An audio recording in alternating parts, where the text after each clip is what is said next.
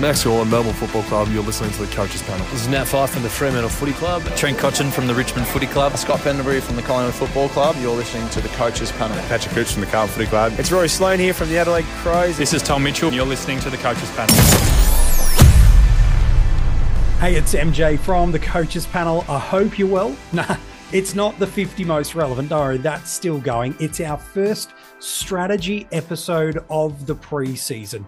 Joining me on this episode to help unpack a bunch of different narratives and nuances as we look specifically at the format of AFL fantasy.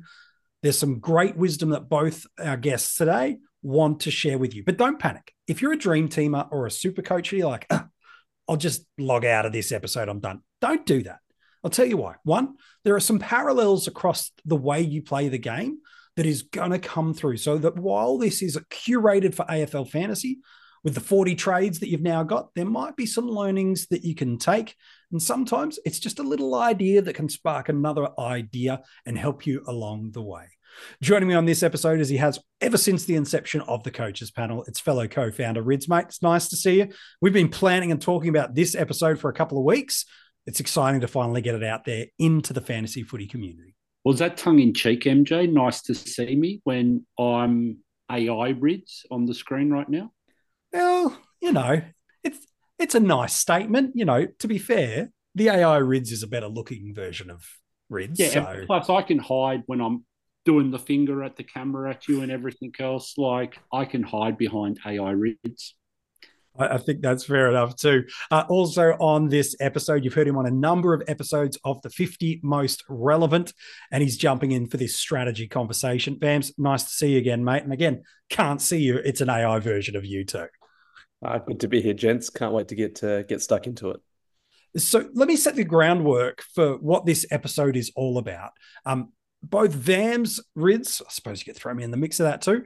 Um, we've played the game of AFL fantasy for a really long time. And in 2023, both Vams and Rids set out to play AFL fantasy with one objective in mind draw as many lessons as you can, make as many mistakes as possible, glean as much as you can from what the community does do and how the unique nuances of the game function with the strict intent of being able to share them with you on this episode and then for them to apply them heading into the 2024 season. And so, what I've asked both these guys to do is to give me three big key takeaway and learnings to share that with us. And we'll unpack that as a trio as we work through this episode. So, maybe, maybe Vams we'll start with you.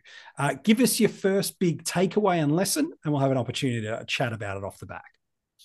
Yeah, good on you, mate. Look, um, Rids and I, it's interesting. Like like you said, Rids and I uh, have a lot of parallels in terms of our, let's just say, our fantasy uh, careers. And and last year, just coincidentally, we found ourselves in the same uh, keeper league a, a, year or two ago, and we actually got chatting, um, sort of outside the outside the league. Uh, excuse me, outside the league um, and, and, started talking about sort of AF in a little bit more detail in terms of like how to actually play the game. Because again, not speaking on his behalf, but um, I probably didn't appreciate some of the nuances in terms of how to put a team together, how to sort of build through the season such that you're going to be in the best position to win a hat. And look, you're probably uh, yeah doing me a bit of a service there in terms of saying that I set out uh, with one goal in mind, and that was to to learn that that's not quite true. I, make no mistake, I set out to win a hat um, but unfortunately didn't get there. But the the side effect of of really taking it seriously last year was that I was able to come away with with, with some learnings, which I'm hopeful able to to to go into this year with. And so I guess the first thing I want to uh, sort of uh, talk about is my my my first learning from last year was just this idea of don't assume that last year is going to repeat into this year.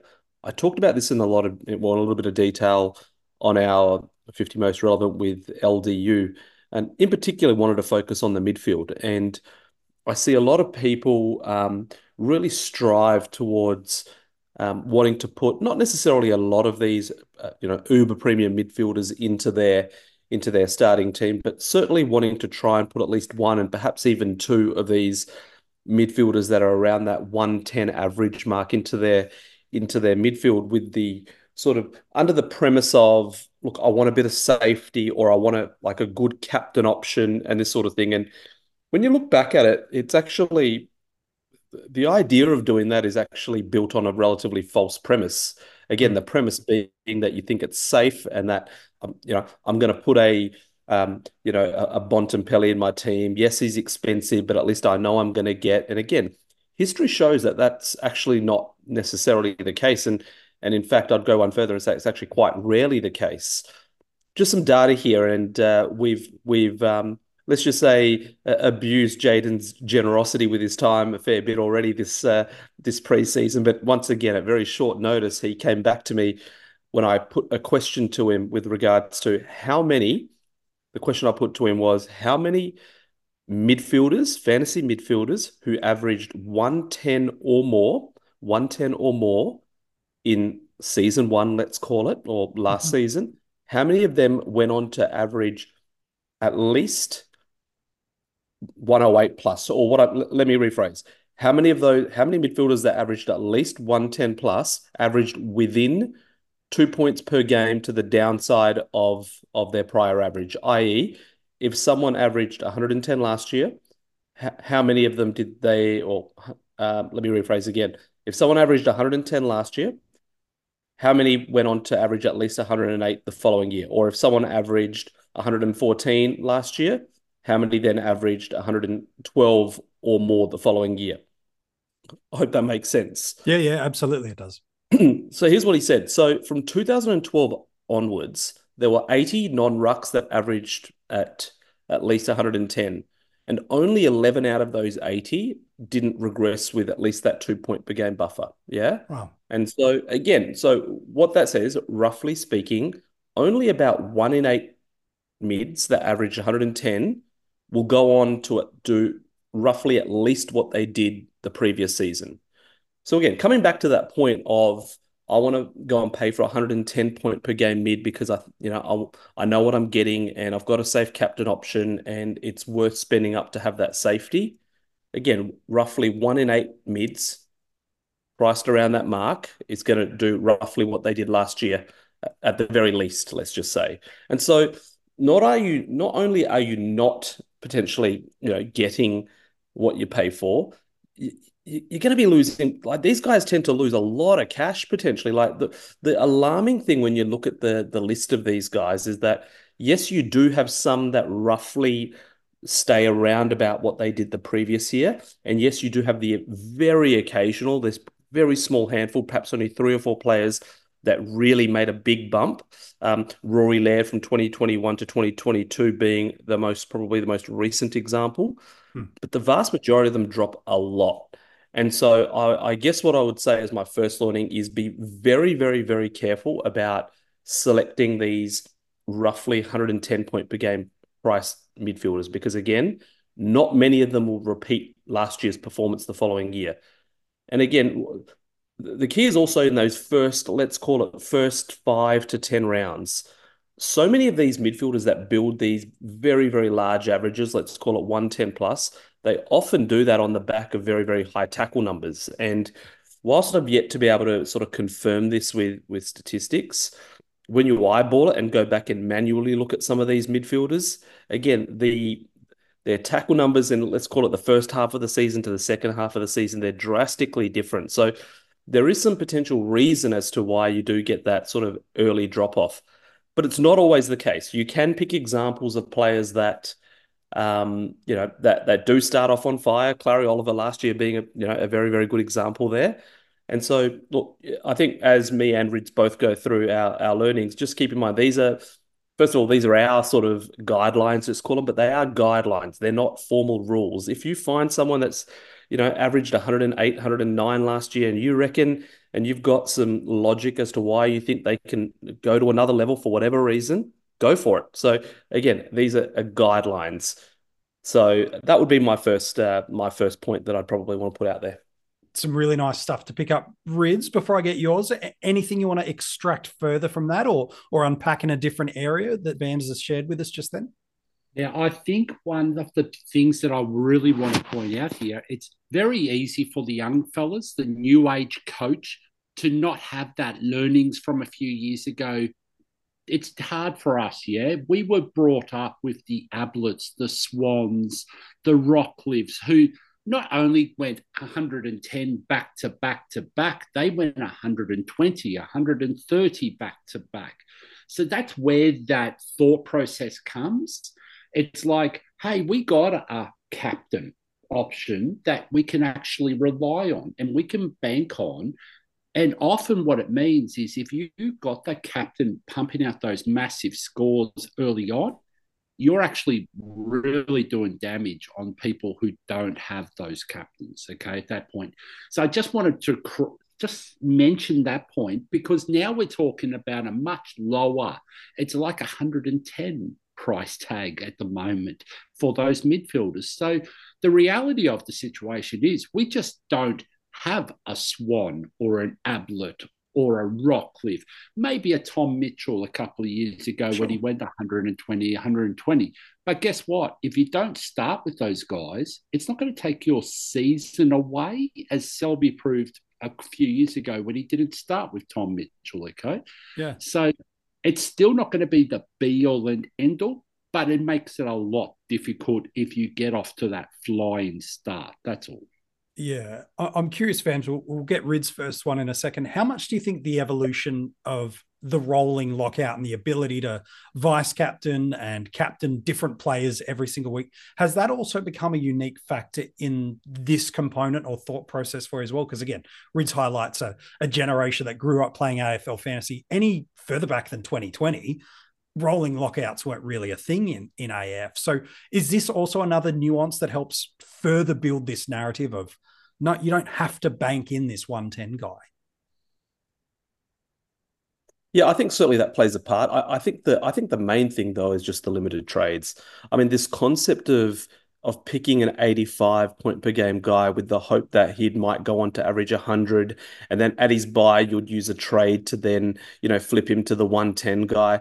That uh, like that really wasn't much of a thing. Like you had you know you had 20 trades. You might want to keep three four five trades for the you know for those inevitable last three four rounds when you had restings and um, and don't forget the reason why the AFL brought that extra uh, that week between the last round and the finals was because they they did that because so many teams were resting players in that last round, and they wanted to stop people from doing that. So we would often you know leave a few of those trades for those last few rounds where. Um, you might cop some, you know, bullets from either injuries late, where you know your bench might be very thin. Um, obviously, those restings in the in the last round as well, and so you you would really only perhaps have you know maybe 15 trades to upgrade your entire side from from the start of you know from from from round one. And you know add in some you know again inevitable injuries or maybe some longer suspensions that you might cop along the way. You might really only have perhaps even 10 12 trades maybe to upgrade your entire side. Um, so that's you know a, perhaps like a quarter of what we've got now perhaps not quite but it's far less. So again, you can now the I mean, again, back then the approach was start with as many end keepers as you possibly can because you're not going to have as many trades as as you might want to to to to do sideways trading, let's call it.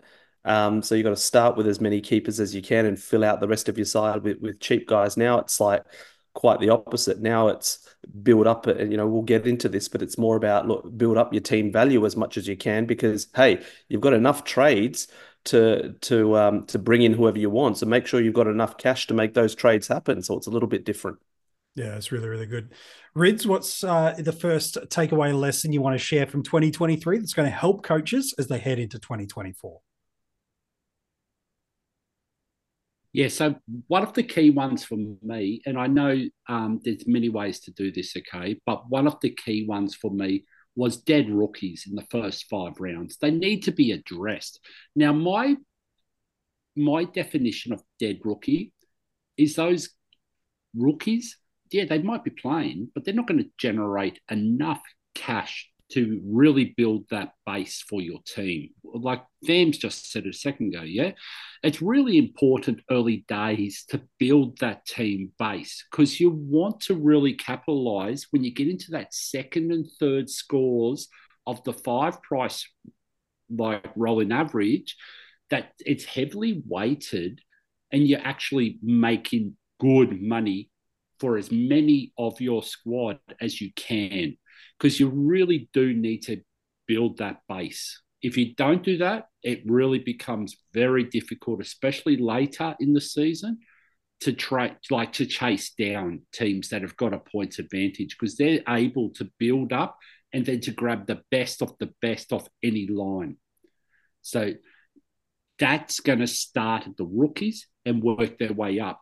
And Vam said it a minute ago, yeah?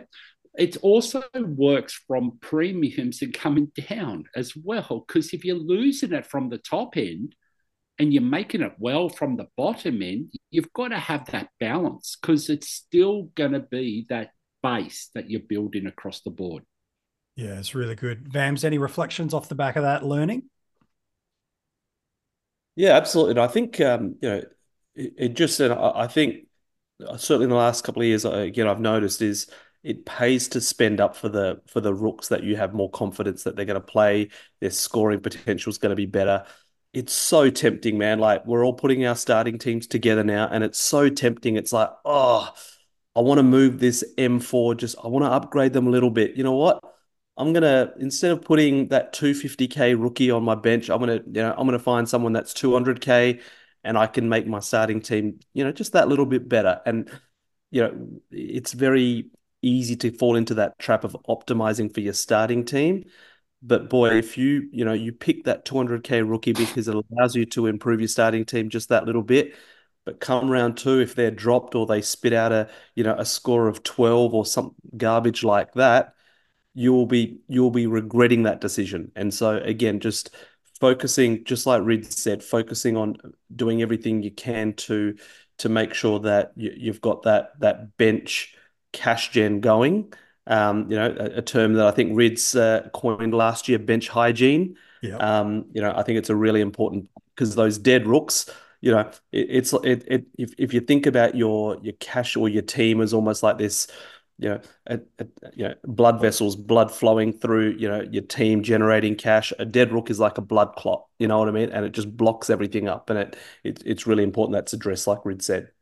It's really good. Rids, I'm curious, this might steal one of your other boys' thoughts as we head through this episode, but it feels like it's a nice point to ask. So, Rids, when you in those early rounds of end of round one, two, three, wherever it is, and you have this quote unquote dead rook, but you also have let's use the term maybe loosely, a premium or a mid price guy, and you're not happy with what both are giving you, what should be the priority at that point in time? Is it address the dead cow and deal with that other challenging moment?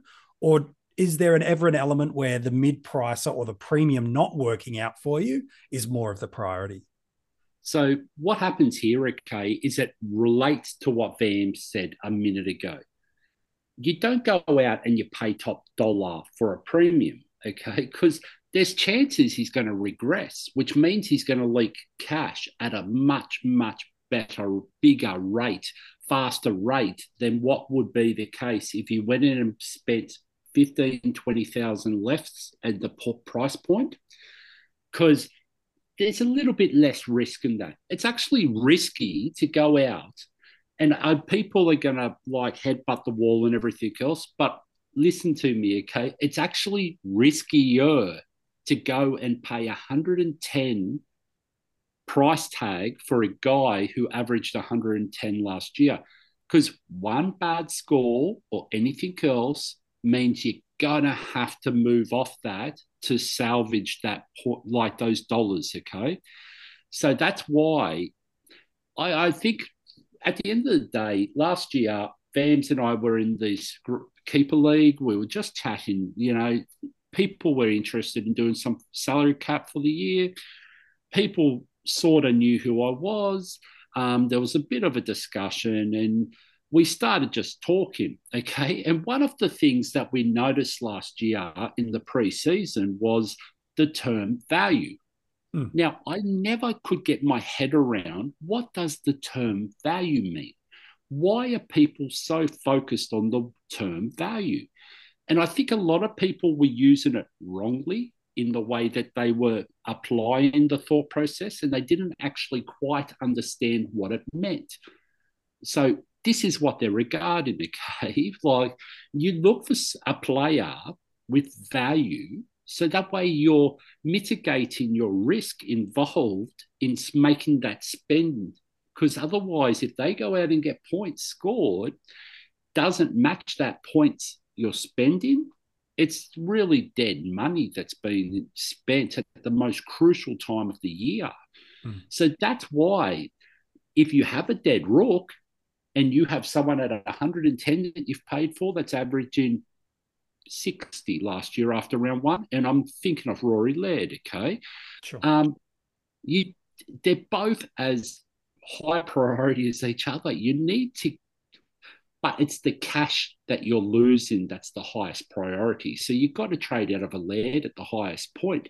And we have, we grew up, yeah. You got to back your rookies. You got to back your rookies. Be safe. Be hard. I've said it many times. You back mm. him in, you know, because that's the old school mentality. And you often we hear Selby saying it, you know, old school mentality, new school mentality. That's what it means. It's because we're so used in trying to conserve trades and trying to have that keeper mentality from round one. We want to have 12, 13, 14, maybe even 15 keepers from round mm. one, which means we're going to conserve trades to get to a 22 keeper team, completed team. That's the mentality that needs to change because we got trades every week now. We can actually from day one, from round one to round 22, you can have a totally different team. Okay. So you just got to change that thought process. There's a few things we say at the wrong points in times. And sure. this is the nuance that I think Vams and I picked up very quickly. And that's through bad. Like, I mean, last year I started Rory Laird and I was like, oh, okay, let's have a look at this. And I had many opportunities trade out of Rory Laird.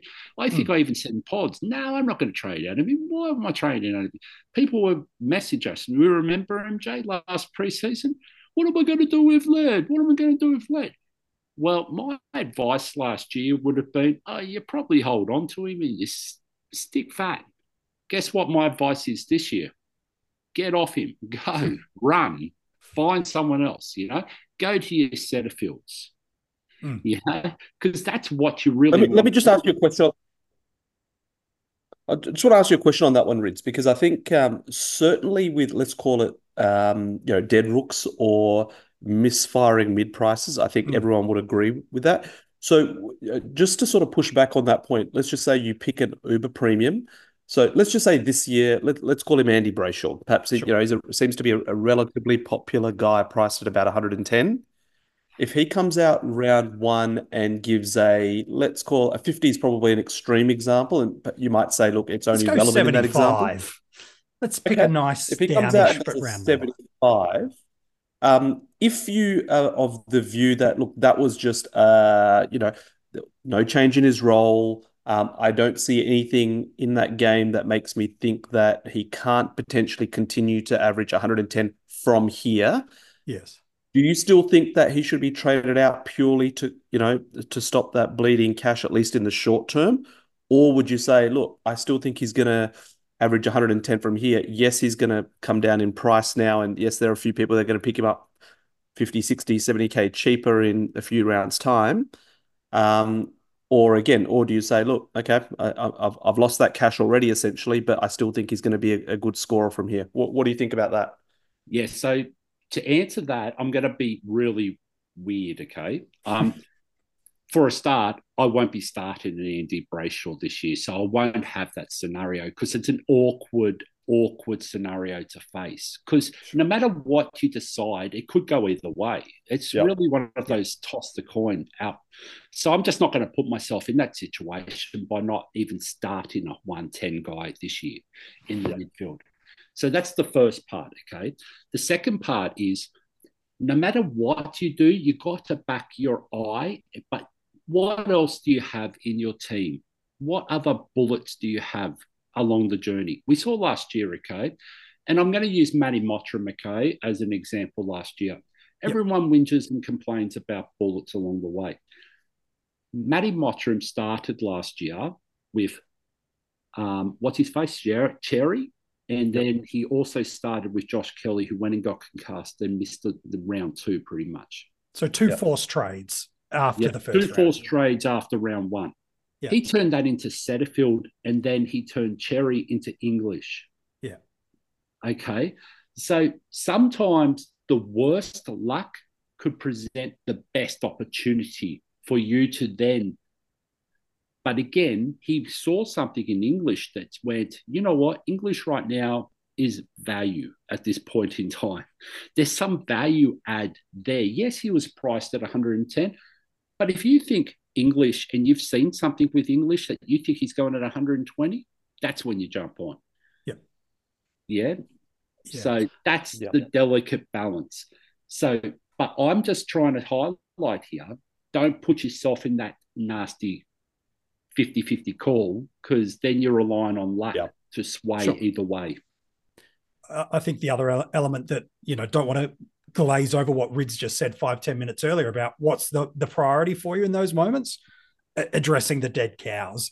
And so sometimes you might yeah. get backed into the position where using that 75 of an Andy Brayshaw, it's like, okay, he goes 75 but you miss the equivalent of a Kade Chandler, and you're you're stuck with a, a, a teammate where you pick the other guy that gets 40. It's like, nah, I've, I've got to get that and I need to. That's where the beautiful nuance of AFL fantasy and fantasy footy in general is it's really hard to give hard and fast, always across the board advice because every team, while there are a lot of similarities, and I want to unpack that with you boys throughout this episode too, is there are nuances uh, that come across the game as well. Vams, what's lesson number two yep. that you took away from 2023 playing AFL fantasy that's going to help coaches playing it in 2024?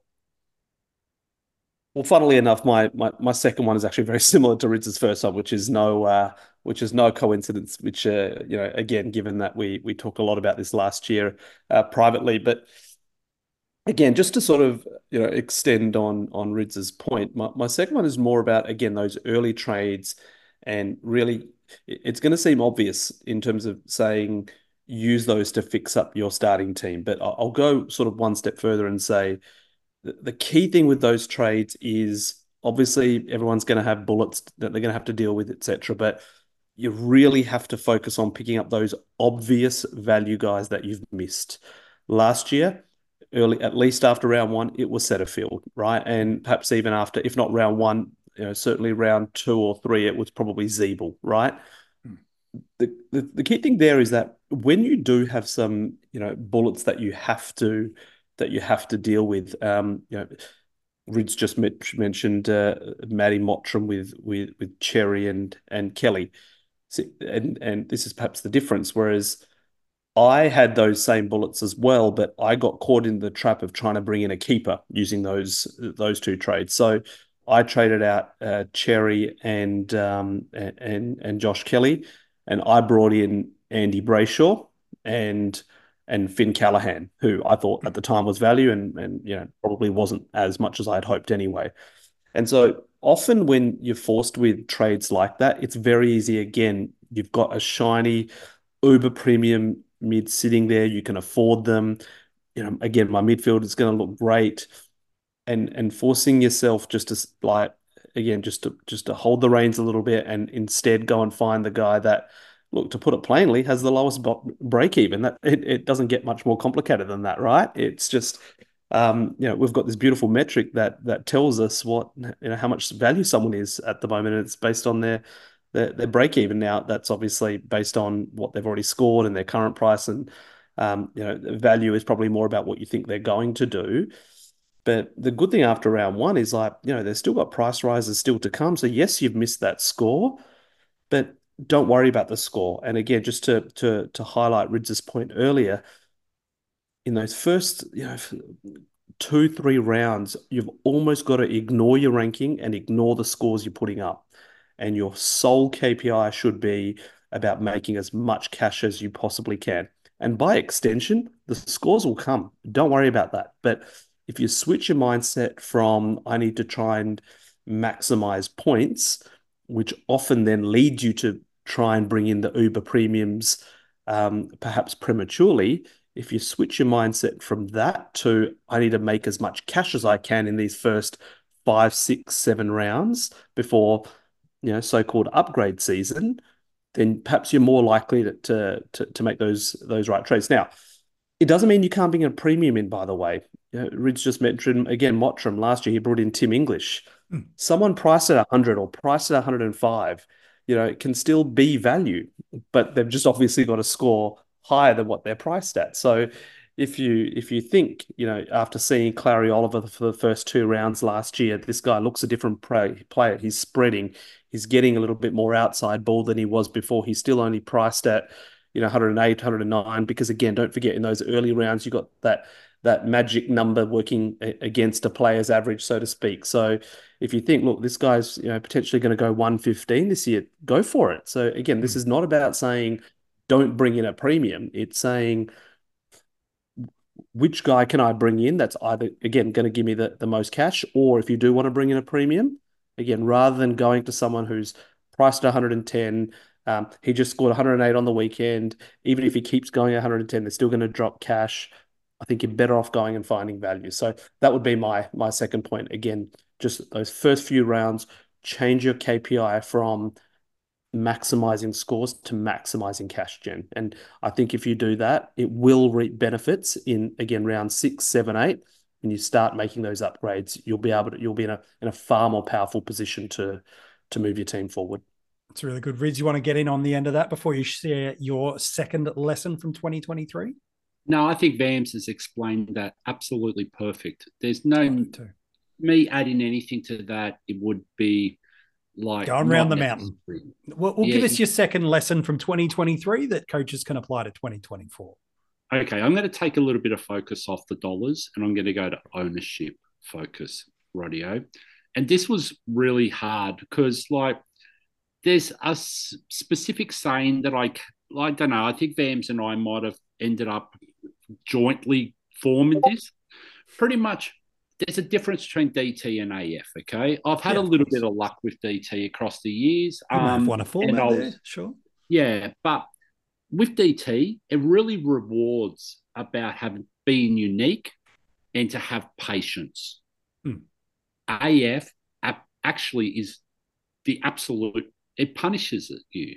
Like if you're unique and you get it wrong at the start, or if you show patience, and yeah. if you don't, when you shouldn't show patience, AF absolutely smacks you across the face, radio, because you've done so.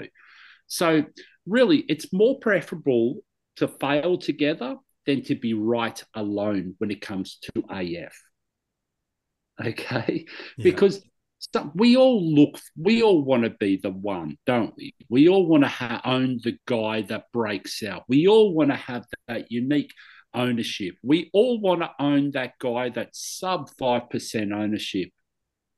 Guess what, though? That's not going to win you a car at the end of the day. That's not going to win you a hat at the end of the day. All it means is that everyone else is jumping on a week or two later and that unique ownership disappears. It just evaporates. Like, and groupthink is real. I know that people think that I'm just bang on about it, but it is real because I'm not, if I've noticed this trend of this guy doing really, really well, hey, the way the world works right now with social media, with groups, with chats, with everything else, if I've noticed, I guarantee you 150 other people and 100 of them are create like what are they called content creators right now?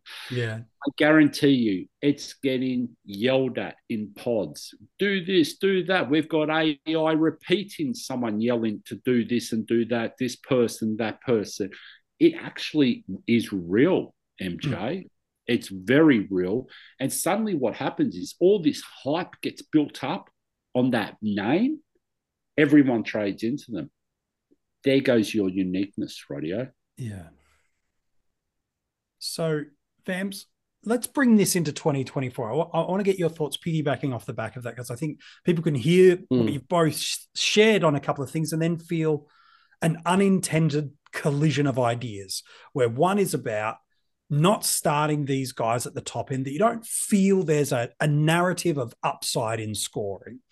Uh, and then Rids is talking about don't get stuck in the unique world on, on the two or three percent that it pops for you and the large variable of it either not going for you or everybody being there within a fortnight.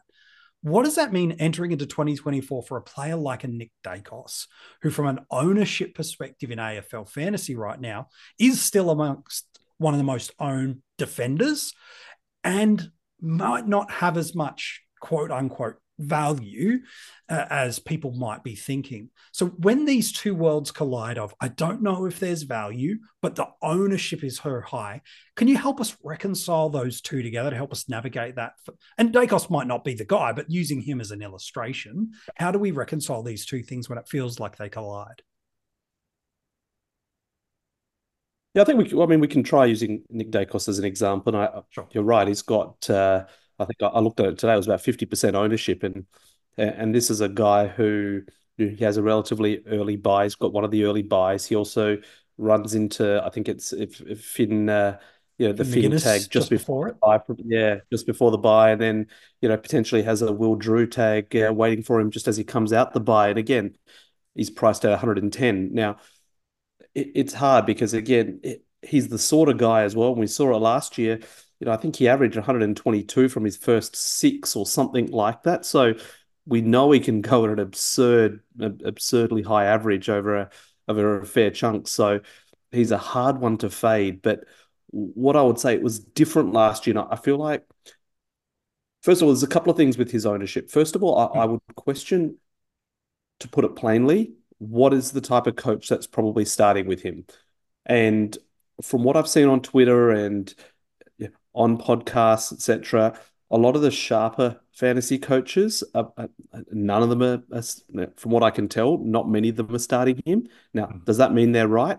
Not necessarily. Sure. But I, I think Nick Daicos is, he, you know, he seems to be like he's like the golden boy of the AFL right now at the moment, right? So he's like, you know, he, he uh, I, I question the the the rationale for why 50% of the comp is is is starting with him is, is I guess is my point. And so I would be happy to fade if I think um, you know, that they're plainly wrong. You know what I mean? Um, in terms of at least the logic. Again, I'm not saying he can't go at much higher than what is currently priced at over you know four or five weeks. Hmm. But when you add that extra buy into the round, I, I I struggle to see a scenario where he justifies an early selection when you t- again when you take into account that early buy.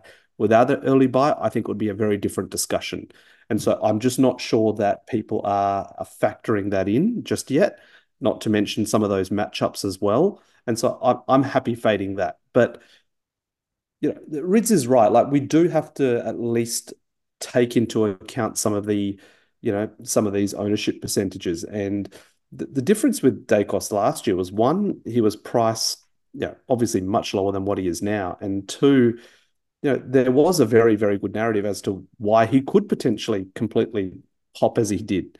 The reason why many people didn't start that was because we were worried about all sorts of tags. Coincidentally, I'm you know I'm now saying the same thing, aren't I? So clearly, I haven't learned many lessons from 2023 after all. But there you go. So uh, again, I think you know, Rid said, I, th- I think he said something last year, and maybe I'll ask him to repeat it. He'll probably explain it better to uh, than I can. But I remember him saying something about, look, if there's high ownership, but also the upside was there, it was something to do with that, where he had this almost like this heuristic at what point he would really take ups, uh, ownership into account and when he's not so happy to, to take ownership into account. So uh, again, I'll, perhaps I'll pass that over to him to hmm. explain it a little bit better than what I could. But I, I guess um, I don't know. I'm probably not as I'm probably not as um, I'm probably not the type to to to focus or really build my side based around what others are doing, if that makes sense. But that's oh, probably on me. Sense. I think that's the right prop. That's probably me. That's my approach. Um, you know, I'm trying to think of an example of a player. This, I mean, the player that I think would probably, for me, be a similar sort of situation would be someone like Jack Macrae. Like he's this someone year. that I'm yep. a little bit, uh, yeah, for this year. Sorry, he's someone that I'm a little like. If he comes in and has 40 you know percent ownership or 50% ownership, I probably will be afraid of fading that. One, because I think even in his you know, you know apparent current role, we saw over the middle course of you know part of last year that he can still potentially score very well. Um, you know, even without you know bulk CBAs, etc., and can do it at a you know for a decent stretch of games as well. And from memory, I think the Western Bulldogs have a reasonably, you know, fantasy friendly start to the season as well. And so you've got a guy that again can score potentially very well um, with a large, you know, a large chunk of the comp potentially starting him. Wouldn't be that happy fading that, and you add into the fact that there's not that many great alternatives. So mm. you then you ask yourself, okay, what if he does pop and the guy that I choose instead is a flop? you know, then you're in trouble. So for me, Jack Macrae is probably that guy that perhaps you could compared to date, yeah, compared to Daicos last year, that whose ownership I probably will be watching. Yeah, so he's currently sitting at forty two percent at time of recording. Yep. So yep. he's he's right in that spot um, that you've yeah. talked about as well. Rids, any thoughts on that before we hand over to Vams for his final lesson from twenty twenty three heading to twenty four? Yeah. Um. So what I sort of did was and I think it was more around what I've um, provided in some of the feedback because Vams and I were sharing feedback continually last year. Okay. So I set up a couple of rules for myself. So one of them was any premium that's owned by 30% or more that I can see rep- who represents 10 points of value. Mm-hmm. Okay. That's who I'm interested in. Right here. Any mid pricer, 30% or more that represents like 20 points of value. And I've just put some tangible elements to what I'm trying to set up. Just again, I'm going to have sometimes I'm going to go against my own rule because the Rules day to be broken. perfect example. Daicos potentially does have 10 points of value in it. Sure. I don't see it. I don't think so. But due to what we've just said, his price point's at 110 this year. He's got a buy early days. He's got a couple of interesting matchups. I'll say mm. interesting matchups. I don't see a world that Finn Maginness is going to be not sent to him. Put it that way, especially after what happened last year. Agree. Okay, when he did go to him. So I just don't see a world that that doesn't eventuate. I don't see a world that Willem Drew. But what I haven't forecasted there is what have the Pies done to address that? Do they send Daicos forward? Do they send him into the midfield and then have more team players? There is a world that that won't affect him. Mm. Okay, even if that that's eventuate, the Willem Drews, the Finn Maginness's, Daicos is a unicorn. He's just a gun, right? He, he's second year MJ. He's averaging 110. Why yeah, are we really, really going to put a limit on where he can go? He could be the next Ablett. Yeah, I only just mm. talked about it a, a, minute ago. He could be the next Uber captain. Like he could, he could go 110. And this year, would it surprise you if we were discussing him winning a Brownlow this year, going at 120 per se? Of course not. No, of course not. No, because we've all we're all like we're all aware that that's a viable and a possibility in his development. It's only his third year, mate. Yeah. So there's no way known I'm going to come out and say it's definitely not going to happen. I just, I think there's enough elements to it that means that I don't want to bank on it at and pay 110 and bank that 110 is the right decision at that point. That's all. So, Vams, for your final lesson learned, again, these are things that you went through and experienced in 2023 that now, as you apply those lessons in 2024 for you and for others, you believe are going to be really, really helpful guides navigating these final, you know, 40 odd days before lockout kicks off. Yeah, just before I get to the, perhaps my final point, just one final um, point on what uh, on what Rich just said as well, which is um, taking ownership into account doesn't mean that you can't pick the odd, you know, point of difference in your team, right? Um, I think when you do that, though, it's important to question what are you seeing that the rest of the entire fantasy community is not seeing, right? Mm. And there are guys like that, right? Like last year, Jayden Hunt, I had him in my side, and and he was a great pick, right? Um, so it doesn't mean that just because no one else, you know, just because their ownership is very low, doesn't you know, it doesn't necessarily mean you're missing something. Um, but you've just got to be careful about look, how many of these guys are you going to have in your team? if they fail, who are you going to transition to? Right. Mm. And so just having some sort of plan around that, but again, also asking, all right, his ownership's very low. I think there's 20, you know, 25 points of upside here. But why does no one believe this? Why am I the only one, you know, sort of saying this? And there's a there's a really great book called The Wisdom of Crowds. I forget the author, where it's basically a book that that that the, the premise of the book is that sort of you know, large amounts of information by sort of communities or or uh, you know information groups etc generally re- results in in better decisions than than what you know might be made by an individual. So it's quite an pertinent point to to this discussion here in terms of picking pods versus you know high ownership guys. But you know but again coming back to what Rid said earlier which is the the you've got to ask yourself with regards to what's the risk versus the reward of picking a player like that. Because if you pick a low ownership guy, they happen to pop in the first round or two, everyone's going to jump on them. And, you know, yes, you've got them a little bit cheaper. Yes, you've perhaps saved a trade and having to bring them in. But, you know, I'd argue the the risk is probably you know, outweighs the reward for the most part. But it doesn't mean you can't have some fun and, you know, and pick the odd pod here and yeah, there. Nice. Um, so I guess uh, just for my final um, point, that also perhaps uh, it does relate to sort of mid prices, and my final point is to suggest have a very very high threshold for what you expect a mid pricer to be able to do to justify starting them. Um, and I say this as someone that started um, you know a, a few mid prices last year, um, you know Dom Sheed being one of them, and again so I'm hearing, uh, you know, a little bit lately this preseason with regards to look, what sort of points of upside should you should you be after to justify a starting pick? And the, the number you tend to hear a lot about at the moment is about 20. So if someone's priced at 60, 65, you know, you, you want them to go at around that 85 mark to justify picking them. And hmm. that wouldn't make them a bad pick by any stretch. But what I would encourage people to do is if you've got a mid pricer, ask yourself, do they potentially have 30 points of upside in them?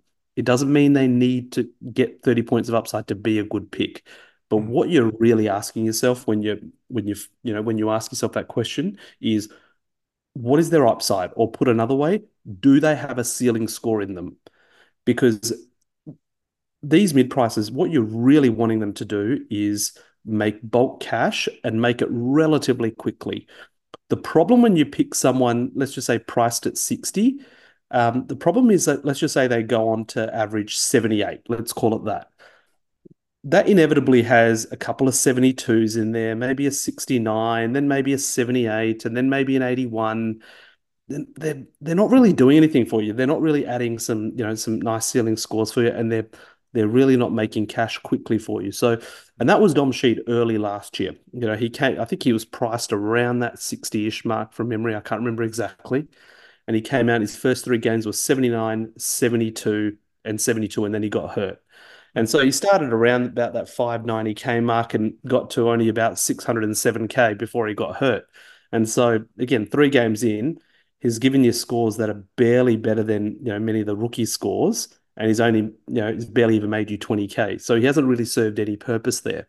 Mm. and so i think by asking yourself and you know really having a very high standard for what you want a mid pricer to be able to potentially do um, it perhaps doesn't it, it stops you from putting in a player just because you are you know in inverted commas you think they're going to improve no, be a bit more specific and ask yourself, do does this player, you know, over the first six rounds, can I see a, a world where this guy priced at 60 goes at 90 plus? It, that doesn't mean he has to average 90 for the entire season. Super key point, right? And so, a, you know, a good example of a player like that this year might be someone like George Wardlaw that a lot of people are, are considering at the moment. I think he's priced, what's he priced at about 65? you know, ask yourself, can I see a world where over the first seven or eight rounds, this guy goes at 90, you know, 95 perhaps even, right? Yeah. I mean, do I think it's going to happen? No, but could I see it? Man, this guy is talented. He's built like a, a brick, you know what? And yeah, I could see it happening. Like I can see him having a game where he comes out and puts up a 112 and all of a sudden his cash gens away. And so again, just ask putting yourself in a position to ask that question. Whereas, you know, Karl Amon, you know, is priced at about 87. Again, can you see a world where he's going to go at 100, 105 for the first whatever rounds? Again, asking that, not oh, he's they're priced at 78 and I think they're going to average, you know, 90. No, I think just having a, a higher sort of expectation will will potentially potentially reduce the risk of you putting in a mid price of that again it doesn't really do anything for your team, doesn't put up those good scores, and doesn't make you the the, the big cash that you need. And the extension to this point is. Mm when you see one of those mid prices early that is not doing it for you, jump off them real quick. And the, again, the example I would use last year was Andy McGrath. He went mm. into the last season priced at 81. He was a very popular pick last year. I think there must have been some training reports and he must have done well in a couple of you know preseason games. I can't remember exactly what got the hype going, but something did. Um, and uh, and again became a very popular pick. And then he started the season going 81, 88, 79, 65. You know, again, so he, he he's not really outscoring his average, and he's certainly not making you any money. So, you know, some of the very switched on coaches, you know. You know, a, a, perennial high finisher, DT Lemon being, you know, a good example. He saw that opening game and he just jumped off immediately. You know what I mean? Mm. Now, it's always easy in hindsight because there are other players who perhaps start slow and then then build, but you know, using you know whether it's data or using you know your own you know acumen when you watch the games to go like, look, this is not what I was expecting to see. Whether it's they're not getting enough cheap ball, they're not being used as an outlet, they're not getting the kick ins, whatever it is. Um, if you've got that mid pricer and you know and that that that you don't think is going to really pop like you thought he was going to pop then coming back to that first point that both um, you know that Rids mentioned, jump off them and jump onto the guy that you've seen that clearly is going to do that. Yeah, some really good advice for us there. Rids, bring us home on this podcast, mate. Don't let me down. Give me some gold advice to get us through the end of this episode. Just before I do that, I just want to just I go and revisit what Vam's just said because I, I think this is really important. Okay. Mm be aware what guys are priced at when you're yeah. going in. Yeah, and then see what add 30 to what they're priced at. And and you'll know yourself, okay? Trust your gut on this. Like a, let's just I'm going to use a poor example with because the price rise is slightly different. But Coffield, for instance, in the back yep. lines, he's priced at 39 right now. Mm-hmm is it really that much of a leap to think that he's going to average 69 with the right role? He's been in the systems for a while. He was a high draft pick. He's gone and got a fresh change. And you're not saying he's going to average 70 for the whole year. We're saying Correct. he's got the ability to average 70 for a period of time. Vam's just absolutely nailed that point. Mm-hmm. Quick cash. And DT Lemon's one of the best ever at it. Okay. He generates that cash quickly and he gets off. As soon mm. as hmm. he sees an exit point, he's gone. Radio, he's out the other side. But let's look at Heath Chapman in comparison. Now he's priced at 54. Now, if you add 30 to that, that's 84. It's a it's a bit more of a stretch, yeah? Sure. Like, can he do it? 100% he can. Okay. But if you aim for those guys that have that ability and it's not as much of a stretch, and you back yourself to really see that happening, if Chapman's draw opens up and he has four, five, five game stretch where he plays at home, he's got the right role, but at the moment, there's a few question marks around this. Okay, is he going to be on a wing? Is he going to be at the half back? What's he going to do? You know, from week to week, he's still valued. That's a hmm. hundred percent, but it's a bit of a stretch to say thirty. Whereas that might make it easier for you to decide then. If you're deciding between Chapman and Coffield for a, a spot in your back lines, that might make it easier to make that decision. Okay. Yep. No, and I just want to highlight as well, I loved how um, Vams brought up Wardlaw before, because just listen out. I think I did some collaboration with Bales just just recently, and it'll okay. be coming out in the next couple of days, I believe.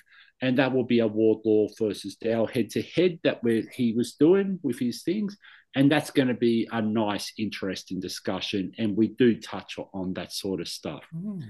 Um, mm. You want one last one? Give us one last um, bit of gold, mate. Take us okay. home. I wanted to go really Reds like and go out there a bit. oh, no. One of the things I noticed last year, and one of the things I did was I was lucky enough to jump on a Sicily, for instance, early on. I saw Jack Ziebell had massive runs through the year. So the comparison there is that younger rebounding teams will likely slow as the year goes on. I know Hawthorn was a little bit more like they they went all right, okay, last year compared to where we were going to do. But the fact of the matter was they still had to hold that ball when there was damage periods or hmm. times mm. through the year when they needed to slow down a little bit. We saw North Melbourne, yeah. The way that they stopped teams scoring was to hold the ball. Mm. Sheezel, Jay Z, whether it was Hall, whether it was Bailey Scott rolling back, whoever it was, they had some crazy numbers through the year. But the younger teams do tend to do that in periods of time. So, and I thought that was really interesting that we could actually rely on some guys here.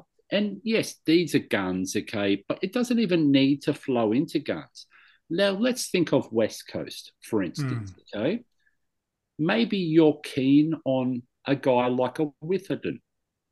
Now, if West Coast have to slow the ball at times and, you know, stop the opposition from doing damage, a guy like Witherden might fill this void at some point in time, or it might be a Duggan going back into the back line, or whoever it is. It might be a guy like Brad Hough, Okay. Mm-hmm.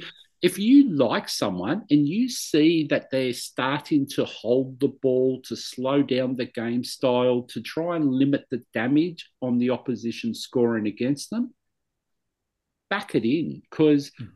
these rebounding teams are going to have to do these sort of scenarios at points in time through the season. Some good advice there. Vams, any initial parallels? Like West Coast is interesting, North Melbourne is interesting. Hawthorn is interesting. Are, yep. are, there any players that immediately come to you? I know Rids just gave us a couple of options that you go, oh, this is the kind of guy we could be looking at that we could bring into 2024 as you as you unpack and kind of rethread some of those thoughts that he just gave us? Yeah, I mean, based off that, I mean, I'm already you know very keen and, and watching the, the the West Coast backline like a hawk at the moment. Um, you know, Witherden you know, I've heard some West Coast fans suggest that he may not be best 22. You hear others say, of course, he's best 22. So happy just to watch that for the moment. But, you know, I, I think he probably is best 22 and certainly feels named.